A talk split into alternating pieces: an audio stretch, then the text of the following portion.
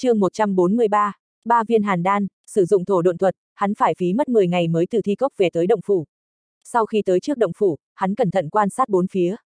Xác định không hề có chuyện gì dị thường, Vương Lâm mới nhảy ra, ném xác con dao long xuống đất. Mặt đất lập tức run lên, tiếng động trên mặt đất đã thu hút sự chú ý của Lý Mộ Uyển. Sau khi, Vương Lâm sử dụng thần thức liên lạc, nàng liền mở đại trận, đi ra. Nhưng ngay sau đó, ánh mắt nàng như bị hút hồn bởi thi thể dài tới cả mấy trượng của con dao long mà ngơ ngẩn. Lấy thi cốt của nó để bố trí trận pháp có đủ hay không? Sau khi Vương Lâm kéo Giao long vào trong trận liền quay sang hỏi Lý Mộ Uyển. Lý Mộ Uyển ngơ ngác, gật đầu, nàng đã từng đọc một số cổ thư có nói về Giao long. Đó là một loại linh thú có thực lực sánh ngang với Nguyên Anh hậu kỳ. Thân thể của nó hoàn toàn là một loại bảo vật, trong đầu của nó có nội đan, Giao đan chính là một loại thiên nhiên đan dược, sau khi luyện chế liền có thể trở thành một loại đan dược gia tăng tu vi. Da của Giao long là vật liệu rất tốt để chế tạo nội giáp. Giao cốt, giao cân đều là những loại bảo bối khó gặp. Trong số đó thì quý nhất chính là cốt tủy của giao long. Chất lượng tủy của giao long là do thời gian sống của nó quyết định. Sống càng lâu thì số lượng tủy càng ít, tác dụng của nó hoàn toàn có công hiệu vượt dai, cho đến khi lột xác, chính thức trở thành long, cốt tủy của nó liền hóa thành long đan. Long đan chính là thứ mà tu sĩ thời thượng cổ luôn mơ tưởng. Tục truyền rằng sau khi ăn vào liền có được long thể. Từ đó về sau, tu vi không còn có bất kỳ một sự hạn chế nào nữa. Chỉ có điều, hình thành một viên long đan thì giao long phải sống 999.000 năm. Nhưng điều này cũng chưa có một điển tịch nào dám khẳng định chắc chắn. Sau khi ném con dao long cho Lý Mộ Uyển, Vương Lâm chẳng thèm để ý đến nữa. Hắn xoay người đi vào trong động phủ, lần này ra ngoài, ngoại trừ rong lô ra, tất cả những chuyện khác đều rất tốt. Còn về rong lô, Vương Lâm từ tang mộc nhai biết được trong tu ma hải, tất cả các loại khí cụ đều có thể đến một nơi tên là luyện khí tông để mua sắm. Luyện khí tông có rất nhiều chi nhánh, ở mỗi một địa phương đều có cửa hàng, nơi gần đây nhất cách khoảng 40 dặm, nằm bên ngoài Nam Đấu Thành. Có điều, loại đồ vật như rong lô thường có giá rất cao. Vương Lâm suy nghĩ một lúc, nhưng sau khi nghe Tang Mộc Nhai nói trưởng môn của đấu tà phái vừa mới tốn hơn nửa số linh thạch của môn phải mới mua được một cái thượng giai rong lô, hắn liền bỏ ý định đi tới Nam Đấu Thành để mua sắm. Chuyện rong lô, Vương Lâm tạm thời bỏ qua, trước mắt có dao long cốt, uy lực của cửu ly thi cốt trận chắc chắn sẽ tăng lên không ít. Cuối cùng cũng có thể bảo vệ mình, Vương Lâm quyết định bế quan, đột phá cảnh giới kết đan kỳ. Ở trong một gian thạch thất, Vương Lâm khoanh chân ngồi xuống. Sau khi lấy cự thạch phong kín cửa, hắn vỗ vào túi chữ vật. Từ trong đó bay ra hơn 30 thanh phi kiếm, ánh mắt Vương Lâm lóe lên, chỉ tay xuống đất, phi kiếm nhanh chóng đảo bới. Không mất quá nhiều thời gian, một cái động xuyên vào trong núi đã được làm xong. Ánh mắt Vương Lâm chăm chú, đánh ra một đạo linh quang, hóa thành một cái quang cầu. Màu sắc của quang cầu lập tức thay đổi, cuối cùng biến thành màu lam. Vương Lâm nhíu mày, nhưng ngay sau đó lại giãn ra. Địa âm phổ thông nhất phẩm mặc dù không thể so sánh với thi cốc nhưng tu luyện hoàng tuyển thăng khiếu quyết cũng đủ rồi. Hắn nhanh chóng hạ người xuống động, dưới đáy động, phẩm chất của cực âm đạt tới địa âm phổ thông tam phẩm đã là cực hạn. Vương Lâm thu lại quang cầu, nhắm mắt ngồi xuống. Dù sao thì với hoàng tuyền thăng khiếu quyết, Vương Lâm cũng đã tu luyện một lần, lần này là lần thứ hai. Nhưng lúc này cảm giác của hắn hết sức thuần thục, khí âm hàn chậm chậm được hút vào bên trong cơ thể. Thời gian chậm rãi trôi đi, ba ngày sau, Vương Lâm mở hai mắt, lộ vẻ trầm tư. Sau đó hắn vỗ chán một cái, nghịch thiên châu liền xuất hiện. Một giọt xương chứa khí âm hàn từ trên bề mặt hạt châu chảy ra, được Vương Lâm hứng lấy. Thời gian trôi qua cực nhanh, mỗi ngày, Vương Lâm đều ngồi hấp thu, tu luyện hoàng tuyển thăng khiếu quyết. Đồng thời hắn cũng không quên thu thập linh dịch âm hàn. Sau khi linh dịch thu được cũng tương đối, hắn liền dành mỗi ngày một nửa thời gian tiến vào không gian trong nghịch thiên châu mà tu luyện. Kể từ đó, tốc độ tu luyện của hắn tăng lên nhanh chóng. Chỉ gần một tháng, hắn liền ngưng tụ được hai viên hàn đan. Chỉ còn một viên nữa là có thể khiến cho tam đan dung hợp, tiến hành kết đan. Một viên hàn đan cuối cùng, dù sao cũng lâu hơn không ít. Năm đó, Vương Lâm nhiều nhất cũng chỉ ngưng kết được hai cái mà thôi. Bây giờ, tu vi của hắn đã đạt tới trúc cơ hậu kỳ đại viên mãn. Tu luyện hoàng tuyển thăng khiếu quyết ngưng tụ hàn đan thứ ba không có khả năng thổ nạp mất mấy năm mới có thể thành công.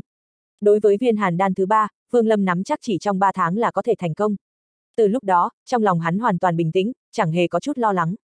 Mỗi ngày ngoại trừ thu thập linh dịch âm hàn ra, hắn dành thêm một chút thời gian để từ từ luyện dưỡng ma đầu. Trước kia, Vương Lâm đã thử rất nhiều lần nhưng vẫn không thể trực tiếp. Ngưng kết thần thức khống chế trên người ma đầu, vì vậy chỉ còn cách là sử dụng phương pháp nuôi dưỡng từ từ mà ngưng kết. Vương Lâm có điểm trọng dụng đối với con ma đầu nên rất quan tâm tới nó. Hắn liên tiếp rút hồn phách từ trên hồn kỳ, sau đó nhả thêm một chút thần thức rồi đút cho ma đầu ăn. Hồn phách trên hồn kỳ hiển nhiên là tu sĩ trong tu ma hải. Phần lớn trong số đó là đệ tử đấu tả phái. Theo lời Tang Mộc Nhai thì những năm gần đây, tất cả những người tranh đoạt sự ân sủng của sư môn với hắn đều bị hắn sát hại. Sau đó, bắt lầy hồn phách đem phong ấn.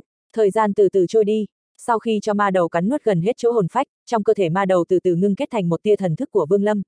thậm chí ngay cả ma đầu cũng không biết trong cơ thể mình xuất hiện cái thứ đó. Vì vậy mà nó vẫn luôn tìm kiếm cơ hội chạy trốn. Nháy mắt một cái, Vương Lâm đã bế quan tu luyện được 3 tháng. Viên hàn đan thứ ba trong cơ thể hắn đã bắt đầu hình thành. Trong 3 tháng này, hắn có đi ra ngoài mấy lần. Nơi thạch thất của Lý Mộ Huyền có một đống dược thảo, tài liệu. Thậm chí còn không biết được nàng lấy ở đâu về một ít bùn đất rồi trồng lên một số loại linh thảo. Xung quanh linh thảo, vô số trung phẩm, hạ phẩm linh thạch bị nàng bố trí thành một loại trận pháp, giữ cho linh thảo sinh trưởng có đủ linh khí. Một cái đan lô nằm ở giữa gian thạch thất, bên cạnh nó có rất nhiều cho tàn do luyện đan thất bại. Từ sau khi Vương Lâm bế quan, Lý Mộ Uyển cũng bắt đầu tiến hành luyện chế. Trên mặt đất, ngoại trừ số cho tàn ra, còn có một số ngọc giản vất lung tung. Thông thường, trong khi luyện đan, mỗi khi có được linh cảm hay sự kiến giải nào đó, Lý Mộ Uyển liền lấy ngay ngọc giản ra để ghi chép hoặc là tra cứu. Trong động phủ có bốn gian thạch thật, ngoại trừ một gian Vương Lâm dùng để bế quan, ba gian còn lại trừ một gian để luyện đan, một gian để trồng trọt ra thì gian còn lại được Lý Mộ Uyển biến thành phòng tắm rửa. Trong tu ma hải toàn sương mù, mặc dù trong động phủ thì cũng chẳng có ngoại lệ, thông thường chỉ cần một lúc là quần áo trên người lại ướt hết. Lý Mộ Uyển là nữ tử, không thể chịu nổi chuyện ấy. Hơn nữa, quần áo ướt mang tới cảm giác dinh dính khiến cho nàng mất rất nhiều công sức để tạo ra được cái gian để cho mình tắm rửa. Đối với gian dành để tắm rửa, Vương Lâm cũng chẳng chú ý. Hắn chỉ cần, vận chuyển linh lực là hàn khí trên quần áo liền bị hút vào trong cơ thể, dung nhập vào trong hàn đan. Phần đất bên ngoài động phủ được bố trí cửu ly thi cốt trận. Do có giao long cốt làm mắt trận nên uy lực của nó tăng lên rất nhiều. Theo lời Lý Mộ Huyền nói thì trận pháp này không thể gọi là cửu ly thi cốt trận mà phải gọi là cửu ly giao long trận. Một khi trận pháp được mở ra, kết đan kỳ mà đi vào đó sẽ bị vây khốn mất mấy tháng. Cho dù là Nguyên Anh kỳ cũng phải tốn mất vài ngày. Có một điều khiến Lý Mộ Huyền cảm thấy đáng tiếc đó chính là con dao long bị chết. Nếu nó còn sống, có thể lấy dao hồn dung nhập vào trong trận, thì chẳng những trận pháp có thể vây khốn mà lại có thêm cả tính công kích. Dưới Nguyên Anh mà tiến vào trong trận thì chắc chắn phải chết. Cho dù là Nguyên Anh kỳ cũng sẽ phải khổ sở mà bỏ cuộc. Đáng tiếc, muốn có được dao hồn là chuyện quá khó khăn. Lý Mộ Huyền cũng chỉ thầm nghĩ vậy mà thôi.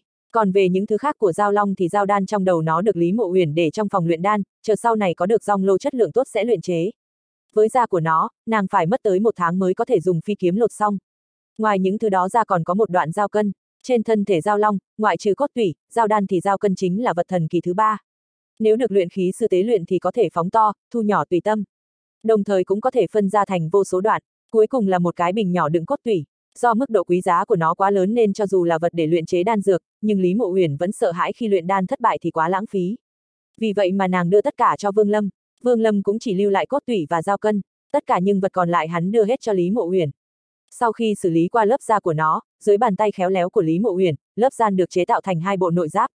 Vương Lâm mặc một bộ liền hơi trầm ngâm một chút, bộ còn lại nhìn thoáng qua có chút nữ tính, hắn liền đưa cho Lý Mộ Uyển. Lý Mộ Uyển mỉm cười, không nói gì, cho vào trong túi chữ vật.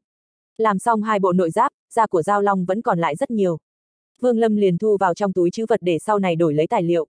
Một con Giao Long hoàn chỉnh liền biến thành đủ mọi loại bảo bối. Một tháng trôi qua, cuối cùng thì viên hàn đan thứ ba trong cơ thể Vương Lâm cũng được ngưng kết. Ba viên hàn đan nằm tại ba vị trí trong cơ thể hắn. Linh khí âm hàn cứ thế tuần hoàn liên tục dưa ba viên hàn đan. Vương Lâm mở hai mắt, hít sâu một hơi, trong lòng cảm thấy kích động. Hắn nhanh chóng tập trung tinh thần dung hợp ba viên hàn đan lại làm một. Tư Đồ Nam đã từng giảng giải một cách chi tiết rằng, tu luyện hoàng tuyển thăng khiếu quyết thì quá trình dung hợp tam đan được chi làm sơ bộ dung hợp, và thâm tầng dung hợp. Nếu như hắn có thể thực hiện được sơ bộ dung hợp thì coi như đã đặt được một chân vào kết đan kỳ. Vào lúc thâm tầng dung hợp liền ăn một viên thiên ly đan, là hắn nắm chắc tới 8 phần có thể kết đan thành công. Thiên ly đan hắn vẫn chưa để cho Lý Mộ Huyền luyện chế thành thành phẩm. Dù sao, cũng chỉ có một viên bán thành phẩm, hắn phải kiếm một cái lô đỉnh tốt hơn để nâng cao tỷ lệ thành phẩm. Đồng thời hắn cũng chuẩn bị thật kỹ, sử dụng ma huyết đằng chế tạo một viên thứ phẩm thiên ly đan. Trước kia, hắn biết dòng lô của luyện khí tông ở Nam Đấu Thành có giá trị rất cao. Bây giờ có ra giao long, chắc chắn hắn có thể đổi được. Nếu vẫn không đổi được, Vương Lâm quyết định bất chấp tất cả cũng phải có được một cái. Nghĩ tới đây, hắn hít sâu một hơi, thử tiến hành dung hợp tam đan,